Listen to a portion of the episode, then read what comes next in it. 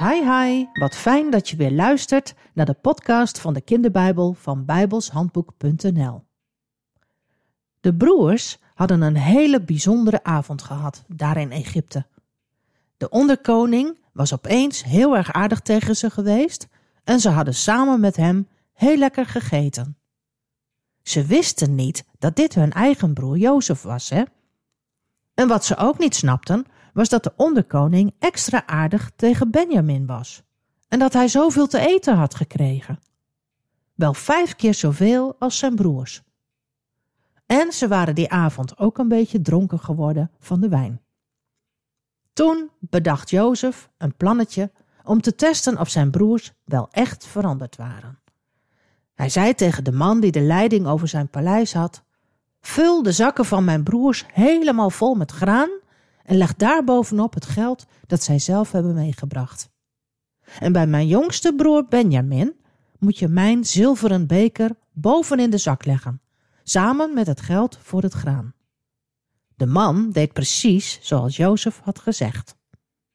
En de volgende morgen, toen het licht begon te worden, maakten de broers zich klaar om te vertrekken naar hun vader in Canaan. Ze mochten gelukkig allemaal weer gewoon naar huis. Daar gingen ze, de stad uit, met hun ezels en alle zakken vol met graan. Toen zei Jozef tegen de beheerder van zijn paleis: Snel, ga achter mijn broers aan, en als je ze hebt ingehaald, moet je tegen ze zeggen: Waarom zijn jullie zo ondankbaar? De onderkoning is toch goed voor jullie geweest? Waarom hebben jullie zijn zilveren beker gestolen? De man ging snel achter de broers aan en hij zei de woorden die hij van Jozef moest zeggen. Dat is helemaal niet waar, riepen de broers. Dat zouden we toch nooit doen?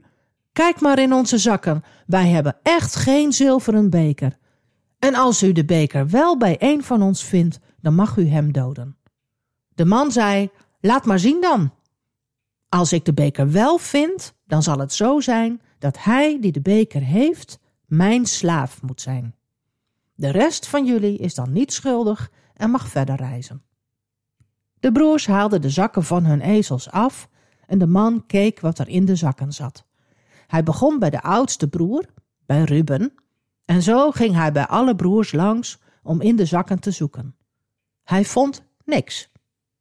Maar als laatste kwam hij bij Benjamin. Oh-oh, en daar vond hij dus wel de zilveren beker. Kijk, riep de man, Benjamin is de dief. Hij zal met mij mee moeten als slaaf. En jullie mogen verder naar huis. Geen sprake van, riep Juda. Wij blijven bij Benjamin. En zo kwamen ze dus weer met z'n allen terug bij de onderkoning, bij Jozef. Jozef was nog in zijn huis. Hij zag dat alle broers mee terug waren gekomen. Ze hadden Benjamin dus niet in de steek gelaten. Gelukkig maar. De broers lieten zich voor hem op de grond vallen. En Jozef zei: Waarom hebben jullie gestolen? Snappen jullie dan niet dat een man als ik dat zeker zou ontdekken? Juda stond op en hij stapte naar voren. Hij maakte een diepe buiging en zei: Meneer, wat moeten wij zeggen? Doet u maar met ons wat u wilt. God straft ons omdat we zoveel verkeerde dingen hebben gedaan. Wij zullen allemaal uw slaaf zijn. Maar dat was niet de bedoeling van Jozef. Hij wilde weten of de broers nog net zo slecht waren als vroeger. Benjamin was nu het lievelingetje van hun vader en Jozef wilde weten of ze Benjamin ook in de steek zouden laten. Net zoals ze Jozef vroeger ook in de steek hadden gelaten, hè? Dus Jozef schudde zijn hoofd en hij zei: Nee, dat is niet de bedoeling. Alleen Benjamin zal mijn slaaf worden. Hij is de dief. Jullie mogen naar Canaan teruggaan. De broers keken elkaar aan. Teruggaan? Terug naar hun vader zonder Benjamin? Dat kon niet. Dat durfden ze niet. En dat wilden ze niet. Juda stapte weer naar voren en hij begon te vertellen. Hij vertelde over hun eerste reis naar Egypte om graan te kopen en dat ze van Jozef terug moesten gaan om Benjamin op te halen en dat hun vader Jacob dat beslist niet wilde. Ook vertelde hij dat een van de zonen er niet meer was en dat hun vader heel veel verdriet had. Hun vader hield ook heel erg veel van Benjamin. Maar toen het graan opraakte, moesten ze wel terug naar Egypte. En dus toch samen met Benjamin. Meneer, ik heb mijn vader beloofd dat ik Benjamin terug zou brengen, zei Juda tegen Jozef. Ik durf echt niet naar onze vader terug te gaan zonder Benjamin.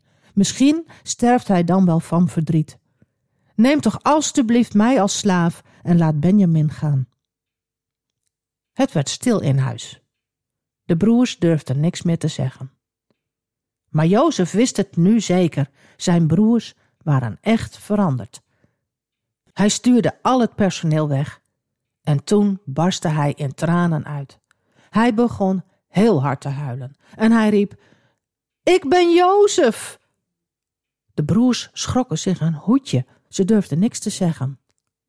Jongens, ik ben het, Jozef! Kom dichter bij mij, riep hij. En hoe dat verder afloopt, hoor je de volgende keer. Luister je dan ook weer? Tot dan! Hi hi!